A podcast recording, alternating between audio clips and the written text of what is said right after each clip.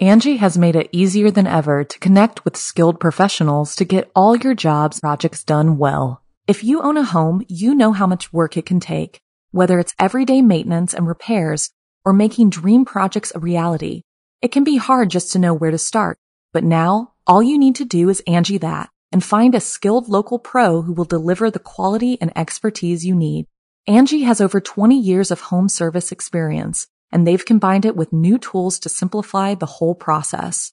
Bring them your project online or with the Angi app, answer a few questions, and Angi can handle the rest from start to finish or help you compare quotes from multiple pros and connect instantly, which means you can take care of just about any home project in just a few taps. Because when it comes to getting the most out of your home, you can do this when you Angi that.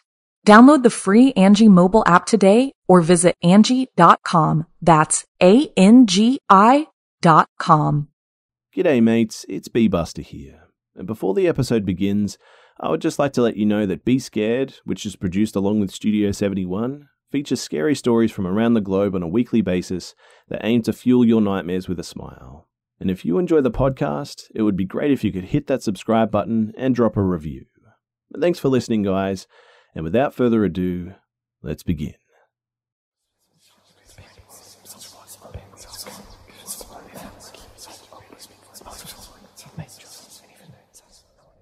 So, this happened in a friend of mine's house, Dustin. This time we were hanging out in his garage, and it was myself, Dustin, and two of our other closest friends, Brandon and Drew. The four of us were all gathered in Dustin's garage, simply hanging out and talking about all manner of high school problems. When during the talk, Dustin had made his way to the opposite side of the garage, next to the door there, and the three of us hadn't noticed that this was strategic on Dustin's part. You see, there was another light switch in the garage, right next to the garage door. Dustin had hatched a scheme, apparently, to scare us by suddenly turning the lights out in the middle of our conversation. It was near midnight, and we were already pretty wound up. It was guaranteed to leave us in complete darkness as well. However, this didn't go his way or our way either. None of us knew what was about to happen that night. So Dustin turned out the lights, like I said. It startled us at first, but we quickly realized that it was just Dustin trying to scare us. We asked multiple times for him to turn the lights back on. He responded with poorly acted confusion. He eventually turned them back on for us, and the lights in the garage were very bright. We were blinded for a second or two as our eyes sort of adjusted back to the light. But that was when we saw it. For some strange reason, when the lights came back on, the three of us on the opposite side from Dustin were all facing the same way. And we all faced the wall opposite the garage door, and it was painted white, so it made this very noticeable to us. Because we saw a black handprint that was slightly faded. Just this lone handprint, right there in the middle of the wall. Now, that may seem like it's pretty easily explainable, and I'll admit if that's all it was, then it would be. However, what happened next, there's just no way that it can be explained. So the three of us mumbled to each other for a second, all asking if he remembered seeing that handprint before the lights went out, we all agreed that we hadn't and that it was a bit weird. Dustin asked what was going on, and we told him that we saw a black handprint. He must have thought that we were joking because he didn't take us seriously at all. In fact, he turned the lights out on us again, and this time we reacted with a little bit more anger, telling him to turn the lights back on. He tried to joke around with us, but we weren't in a joking mood at this point. He caught the hint eventually and turned the lights back on. When our eyes adjusted to the light again, we saw them. Multiple black handprints this time, all overlapping each other in a horizontal straight line, and they were definitely not there before. They were leading from one wall to the next, and every wall in the garage now had a line of overlapped black handprints. They were completely surrounding us, and it sort of looked as though something or someone had been running on all fours horizontally around us, circling us. Dustin, he definitely saw them this time as well, and the feeling of terror and panic set in for all of us. We practically trampled over one another trying to escape the garage. Drew pushed his hands and his head into my back, ramming me through the door into the house. The three of us spilled onto Dustin's living room floor. But we couldn't catch our breath quickly enough and kept shouting nonsense to each other, trying to make sense of what had just happened. We all had a hard time calming down, and we tried to convince ourselves that it didn't even happen in the end and that we only thought that we had seen the handprints. However, when we mustered the courage to go and check again, we were greeted with the handprints still being there. The garage then became a restricted area for us when we all hung out. The only time that we would go back in was to try and do our own investigating. We never cleaned the handprints off, mind you. They stayed there for ages. I'm not sure if it was out of fear of angering whatever had left them or if it was just a reminder that it actually did happen. Either way, it is still one of the craziest experiences that I've ever had, and it is going to stick with me for as long as I live.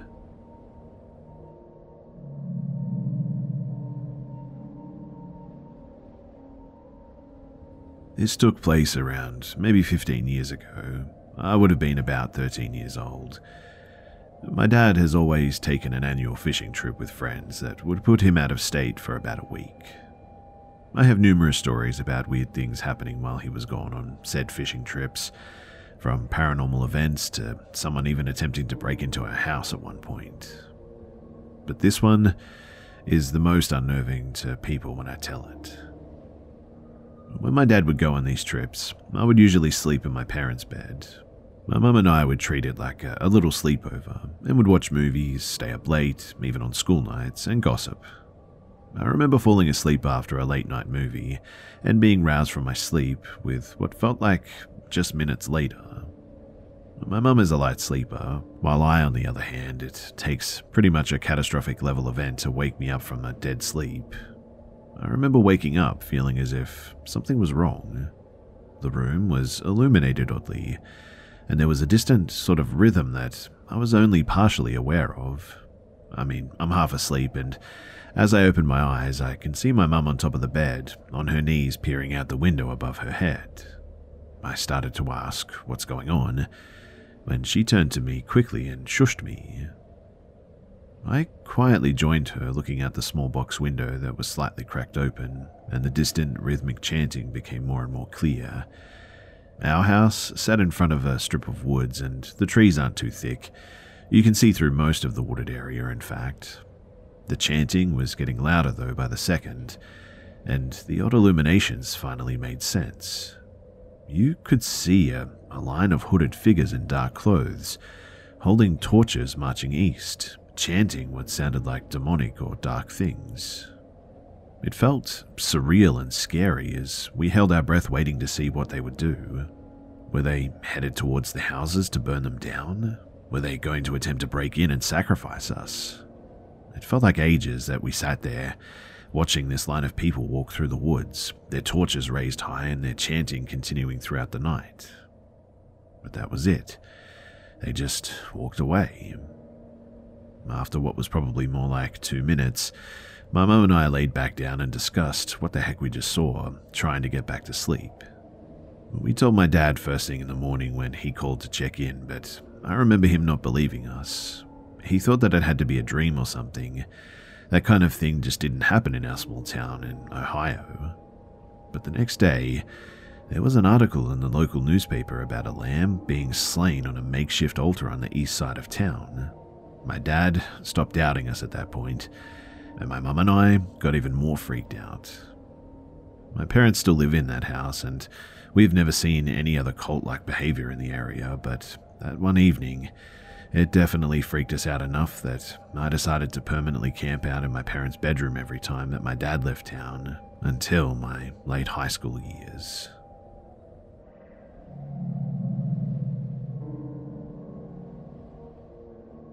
Angi has made it easier than ever to connect with skilled professionals to get all your jobs projects done well. If you own a home, you know how much work it can take, whether it's everyday maintenance and repairs or making dream projects a reality.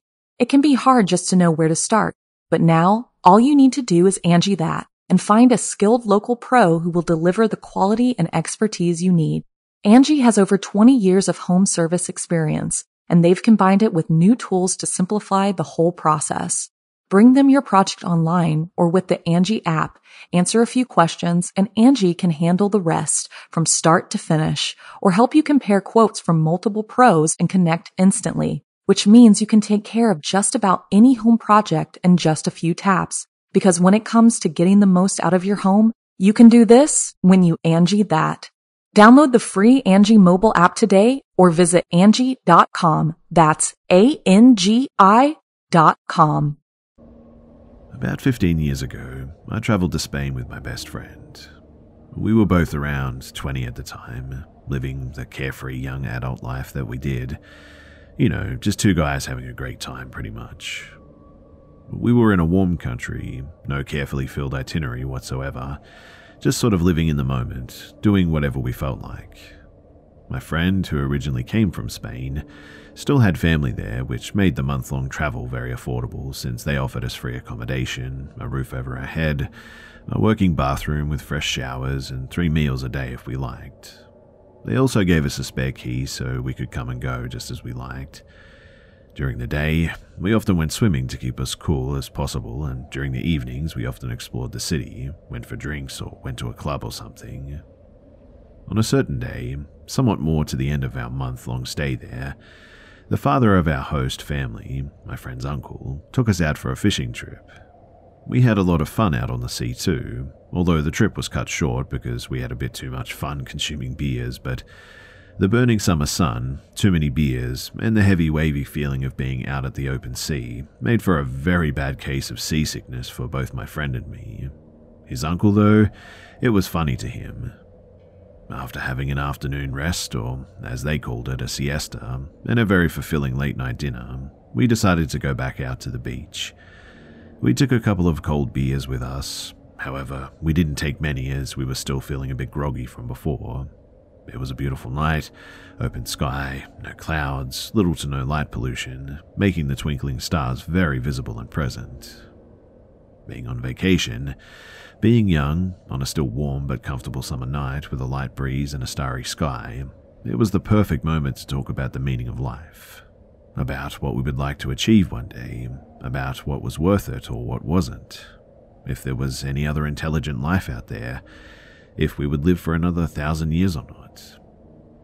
Crashing of the waves against the sand of the beach and the rocks were very calming and was sort of lulling us into a meditative state. Only that moment in that place seemed to exist, and there was no outside world, no life with responsibilities, no obligations, no expectations, no working hard to get somewhere. And it was at that moment that we noticed something was off. The crashing of the sea against the sand of the beach sounded different, harder, like something was moving in it, and under the waves, a vague shape started to form. As it neared the shoreline, it started to take the shape of a, a dog, of all things. We both looked at each other and noticed that we'd been holding our breath for about a minute, that it took this dog to crawl from the sea to the shoreline. The tension broke because we both burst out laughing because we had been so easily startled by something so innocent. But then my friend asked the question that made the newly regained light mood go away in an instant. Where did that dog come from, though? There's no one around, and we never saw any dog go into the sea. Neither was there any dog swimming around. It came from under the water. Now that he had worded it like that, it seemed rather curious, and actually, that dog seemed pretty big for any existing dog that I had ever seen. As it was crawling along the beach, solely illuminated by the first quarter moon, it looked like the size of a, a small horse, but in the shape of a, a dog or a wolf with sort of matted fur. It had very present bony joints in its knees and elbows, and walked a bit awkwardly too. My friend and I were debating if we should follow this beast, and we decided in the end that we did actually want to find out what exactly it was. I took out my phone and started to film it, for as far as any 2008 smartphone could film in the dark. By the time that we reached the place at the beach, where it had left the water, it had already reached the sand dunes and sort of disappeared in it. We saw that it had left a track and we decided to follow it into the dunes, but we weren't prepared for what we saw next. The beast had left a track in the wet sand in the form of individual hoof prints in a straight line instead of a crisscross pattern as with many four legged animals. No horse could have walked in such a line, mind you, and even though it had looked like the size of a horse, it didn't look anything like the shape of one. Neither are horses aquatic animals, as far as I know. In any case, we followed the track to the dunes and went over the first dune when we saw the beast standing about 10 meters from us in a speck of moonlight. It didn't look anything like a dog either. It looked like it had the lower half of a, a goat and the upper half of something like a werewolf or something. Just the dimensions were off and the shapes were really awkward, and it was such a big animal that neither of us could place under any existing animal that we knew of, with matted fur and bony joints that had just come out of nowhere from under the water of all things, but clearly could walk and survive on the land as well, that left hoof marks in a straight line. Because we had just stumbled through the bushes closely behind this beast, and had given away our presence, it slowly started to turn its head towards us. While it was turning towards us, it finally stood on its hind legs. Not only was this an animal that came from under the water, as well as could survive on the land and walk on four legs, it could clearly stand and walk very well on two legs as well. The beast gained even more size by standing on its hind legs, and must have been at least two and a half meters tall. It stared at us with what looked like sort of red glowing eyes. These are not to be mistaken with the eyes of a nocturnal animal, too, with reflective sort of aspects to them. These were actually glowing from within by what it looked like. Instantly, I felt stuck on my spot, completely frozen. But luckily, my friend, who was two steps behind me, had the mind to run away and pull me with him. We ran for what felt like an hour, but must have been maybe 10 minutes because we reached the house of my friend's family before we knew it, completely out of breath. The beast, whatever it was, hadn't followed us, or at least not all the way. We went in and told the entire story to his uncle, and of course he thought that we must have still been drunk and tired and had seen things that weren't there. To be honest, I don't blame him too, but when we showed him the recording, he went pale. He took a shovel. A gun would have been more impressive against a beast like that, but it's not like the average European just has guns lying around, and asked us to show where we had seen it. We searched for almost two hours, but we didn't find this thing again. However, we did find the hoof marks, albeit a bit washed up because of the current of the sea and all that. But we went back home trying to make something of what we had just seen, but we just couldn't. We needed to know what animal we had just seen, so we started Googling all kinds of things. Of course, with the lower half of the beast looking like a goat, we stumbled upon a lot of myths about the devil, which we discarded. I mean, we had actually seen a live beast that wasn't known by humanity yet and wanted to know if any other people had ever seen anything like it. It was only when we googled hoof marks, one straight line, that we stumbled upon the term devil's footprints, so apparently, this was an actual thing, or at least something that had supposedly been seen before, according to myths and stories. But they must have had some truth to them since they described exactly what we had just seen with our own eyes. The few days that we had left in Spain, we spent our nights out with my friend's uncle trying to find this thing again, but to no purpose, as we never actually did find it. When I came home, a few days later, I saved the recording on my hard drive, and I'm really not sure what to do with it yet. I didn't want to be the crazy guy that had seen the devil, right? Because I still don't believe I did or anything. I just want to know what animal this was, and how come we haven't documented this beast yet. Fifteen years later, though, I'm still scratching my head over what the beast was that we encountered could have been. But by now, it's a story that my friends believe to be for making conversation, and that's about it. My friend and his uncle are still very affected by this experience as well. My friend even took it so far as to go live in Spain again, near the beach where it all happened, and still continues to actively look for whatever this thing was to this day. And who knows, maybe one day he'll find it.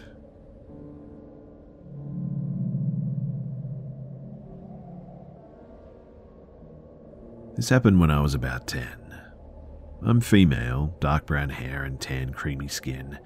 Average height, just so you get the full picture. Um, but considering my age and build, I would not have fought back particularly well had something happened at that time. So at the time, I lived with my mum and younger brother, who must have been about seven or eight. We all lived in a pretty secure area of town, and what's more, as our apartment had a security guard, to get into the lobby, he had to buzz you in unless you had your own keycard.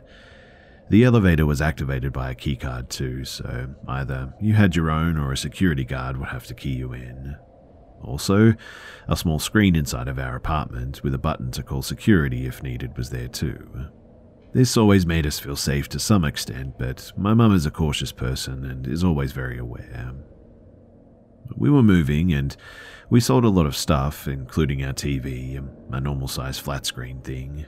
But we couldn't take everything with us, so this had to go at the time.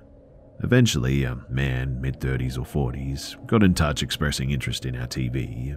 He said that he dropped by our apartment the same day, and he did, but a little later than expected, at around 7 pm. He does all the usual checks to see if it works properly and eventually starts asking my mum about where my dad is. He lived abroad at the time. Then asks me questions like where is my school and how old I am. Being a naturally friendly person, I answer and end up telling him all about a field trip that I took with my class to a beach and stuff like this. He then asks if he can connect his phone to our TV to project images of the beach. He apparently had been there before, and my mum reluctantly agrees, and he does so. In those pictures, there's a pretty young woman. He says that he's a photographer and would like me to model for him sometime. This is the point that my mum pulls me closer to her, frowning and politely declines. I don't suspect anything, and I'm in fact sort of excited and keep asking my mother to please let me model. She tells me to be quiet though and doesn't sound happy at all. He continues to talk about his photography and said that I would make a good model. On and on, like this for a while too, while I kept getting more eager and nagging my mum to let me do it. I had no idea of his intentions and was completely okay with the idea. I also noticed the woman on the photo was wearing a pretty skimpy bikini thing, and since I really wanted to be grown up, you all remember what it was like to be like that. I asked if I could wear one too. He said yes. My mum, I could tell, was completely freaked out by this point. I suspected nothing, of course, and with childlike innocence, I asked him if I would get money. Again, he said yes, and kept encouraging me to pose for him. Looking back now, I feel terrible for my mum, who knew exactly what was going on but couldn't stop me. On top of all of that, he told me repetitively how good a model I was while I giggled through pose after pose, tossing my hair, arms up above my head or hand on my hip. It was creepy. He's been there for over an hour now, mind you. He says that he's calling his friend to ask if he can buy the TV. But why would he do that? Who knows? He speaks with him for a bit, though, then says that he needs to call his wife this time.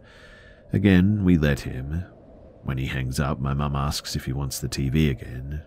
He tries to start a random conversation to distract her, but it's really late and we're getting tired. My mum calmly explains that it's late now and her kids, my brother and I, are tired and need to shower and sleep. At which point the guy says, Oh, that's fine, they can do that, I don't mind.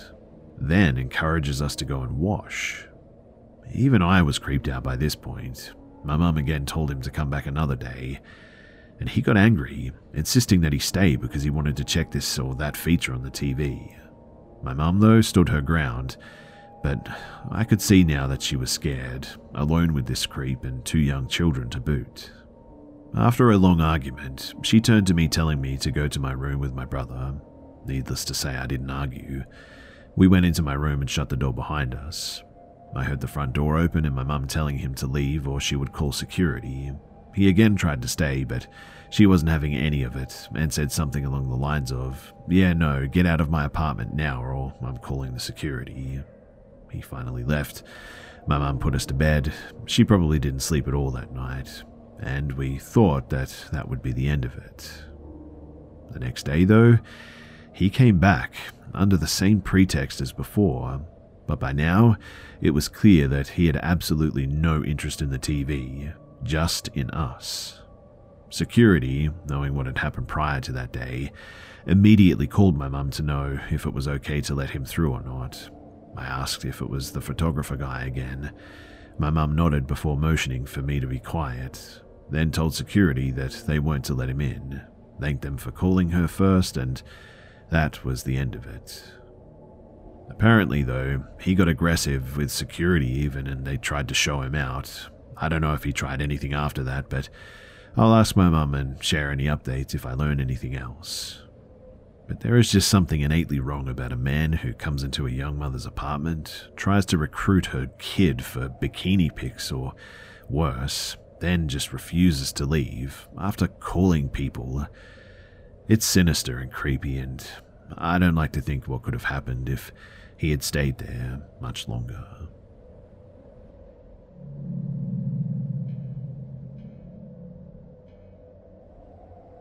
So, for context, I'm a complete skeptic when it comes to paranormal things. But what's been happening or going on in my home has the hairs on the back of my neck standing up straight. You see, a few nights ago, my fiance, 21 and female, decided to go outside for a smoke. I, also 21 and female, stayed in the living room to watch Modern Family. A few minutes after she left, she texted me and asked if I had popped up in the dining room window to scare her. The dining room window overlooks her smoke area, so it would have been in perfect view of from where she was sat. She saw me, my glasses, the way that I had my hair tied back, smiling at her. She describes it as I was more so laughing at, as if she had caught me and then I ducked down and never reappeared. Keep in mind, I was sat in the living room, having no knowledge of this exchange. She came back in and we talked about it, and I literally thought that she was pranking me, bearing in mind that she was close to tears because she thought that I was pranking her.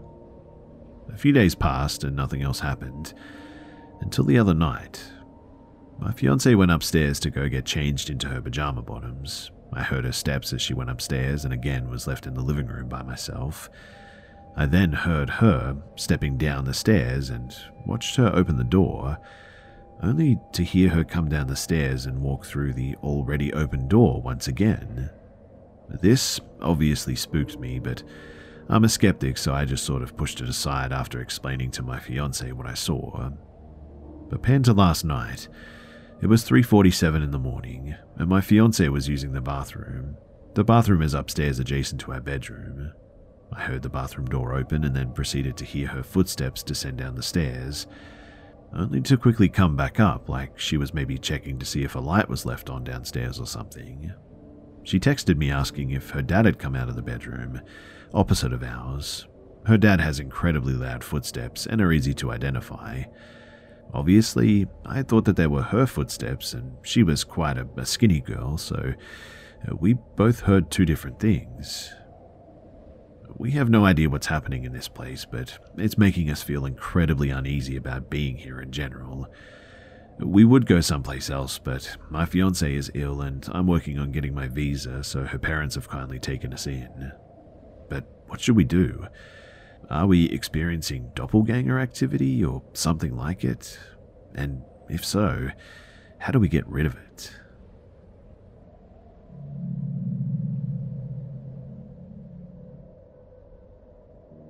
I honestly never thought that I would end up working in a funeral home. However, I found that job opportunities were limited, and when I came across the listing in the local paper, the money was too good to pass up. They even had an attached residence that I could live in rent free to ensure that I was always on hand since I was their only security guard. Sometimes the job can be somewhat unnerving. Being surrounded by death on a daily basis takes its toll on a person for sure, but I remind myself that I'm here to keep the place secure and to make sure that everything runs smoothly. Every night before turning up, I would take a, a walk through the building to ensure that all the doors are locked and the lights are off as well. I checked on the mourners attending evening services if one is scheduled, making sure that they aren't causing any trouble or breaking any rules. I get up periodically through the night to make my rounds and ensure all is well. And if I hear anything out of the ordinary, I investigate it. At first, I thought that the job here would be, honestly, a, a piece of cake. All I had to do was patrol the building at night, keep an eye on the cameras, and ensure that nobody tries to break in.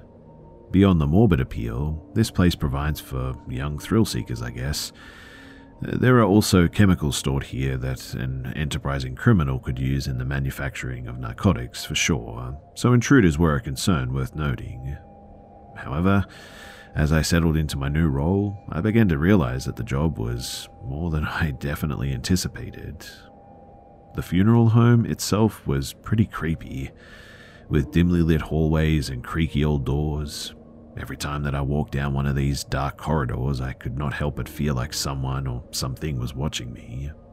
Sometimes I hear strange noises coming from the other side of the walls, too.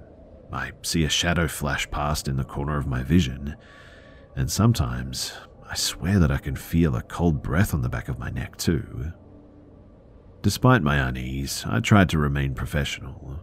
After all, I am here to keep the place secure, not to be spooked by every little sound. However, as the nights wear on, I find it harder and harder to shake the feeling that something just isn't quite right. It wasn't until a few weeks into the job that things began to get strange, too. I was doing my usual rounds when I heard a noise coming from one of my rooms that we used to store the prepped bodies in their caskets for upcoming funerals. It sounded like something was shuffling around in there. I tried to tell myself that there was a reasonable explanation, but I just couldn't shake the feeling that something wasn't right. As I approached the door to the room, my heart started to race. I wondered if I was just acting paranoid, but the noise was unmistakable. It sounded like footsteps, slow and deliberate. The hairs on the back of my neck stood up as I reached for the doorknob. I hesitated for a moment, trying to gather my courage. And finally, I turned the doorknob and pushed the door open, just a crack at first, trying to peek inside without making too much noise. The room was dark, but I could make out the shape of a casket in the center of the room. I tried to remember if there was a funeral scheduled for the morning, but I couldn't recall seeing the schedule that day. I listened for a moment, but the shuffling noise had stopped. I pushed the door open a little further, and that's when I saw movement out of the corner of my eye. I quickly spun around, my hand reaching for the flashlight on my belt, but there was nothing there. My heart was pounding now, and I could feel the sweat starting to form on my forehead. I took a deep breath, stepped into the room, shining my flashlight around. The casket was still in the center of the room, and there didn't seem to be anything else out of place. But again, I just couldn't shake the feeling that someone was watching me. I finished my patrol of the room quickly and made my way back to my apartment, trying to calm my nerves. It was going to be a, a long night after that. The next night, I heard the noise again, though, my heart sank as I realized that the sound was not just in my head, too, but was coming from the same room as before. Once again, I decided to investigate this issue. I slowly made my way down the hallway, the hairs on the back of my neck standing on end again. As I approached the door, my palms began to sweat and my breath became shallow. My personal experiences have taught me to remain calm under pressure. However, this was a different kind of fear altogether. I pushed the door open slowly and peered inside, my eyes scanning the room once again for any sign of movement.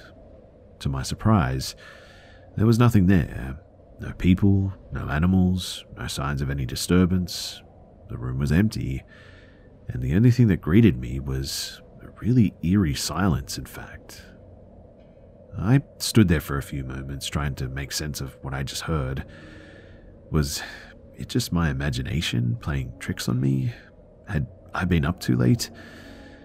I couldn't shake the feeling that something was off, but I also couldn't find any logical explanation for the noise. As I made my way back to my room, my mind was racing with thoughts and questions.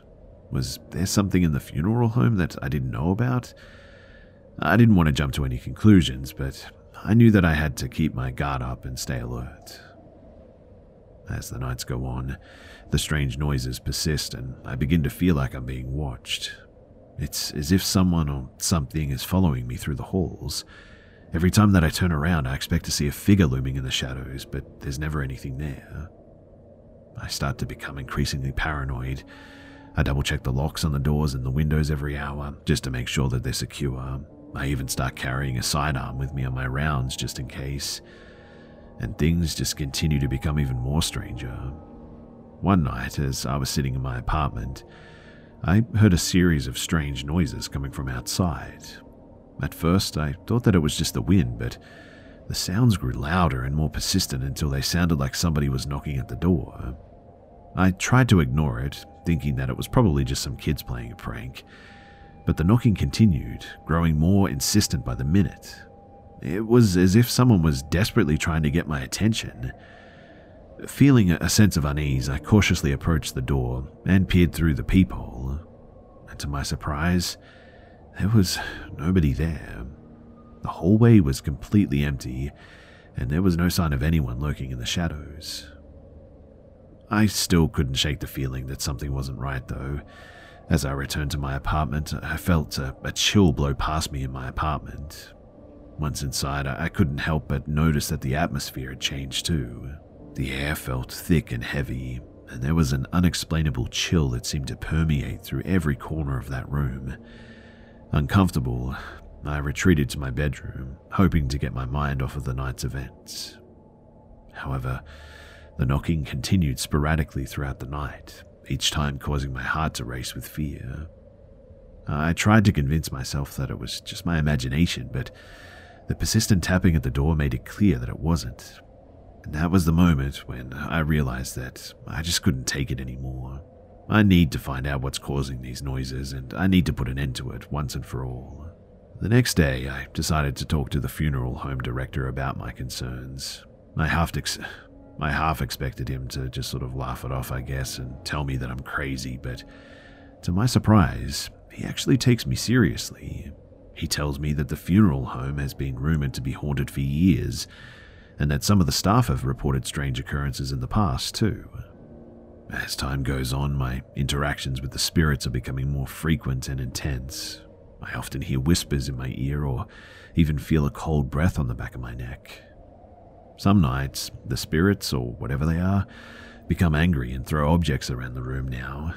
I've taken to talking to them, in fact, as I make my rounds, as crazy as that sounds, as it makes me feel more comfortable, and I believe it actually helps to calm the situation down a bit. I've begun to realize, too, that not everything here seems to behave the same.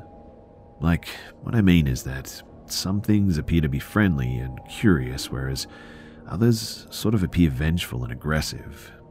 It's as if they each have their own stories to tell, and I'm the only one here to hear them. Despite my growing attachment to whatever this is, I've still had moments of fear and doubt for sure.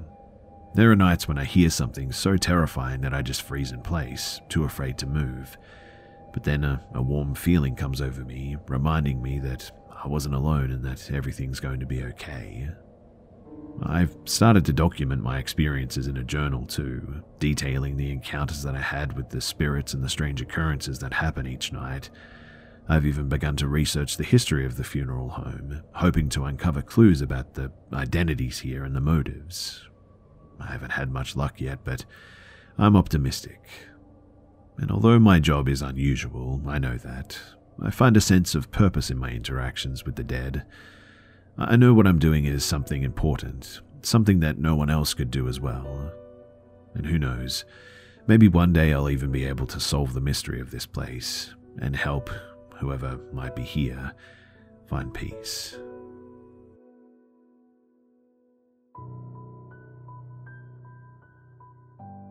G'day, mates, it's B Buster here. Thanks for tuning in to this week's episode of the Be Scared podcast. And please don't forget to subscribe so you don't miss next week's episode too. Also, it would be much appreciated if you could share this new podcast with your friends and family and on social media too. Thanks again for listening, guys, and I'll see you mates in the next one. Angi has made it easier than ever to connect with skilled professionals to get all your jobs projects done well. If you own a home, you know how much work it can take, whether it's everyday maintenance and repairs or making dream projects a reality. It can be hard just to know where to start, but now all you need to do is Angi that and find a skilled local pro who will deliver the quality and expertise you need.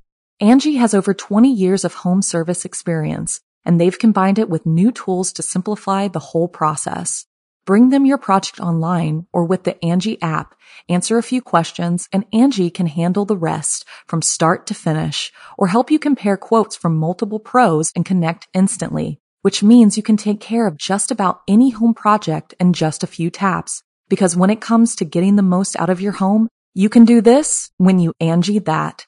Download the free Angi mobile app today or visit Angi.com. That's A-N-G-I dot com.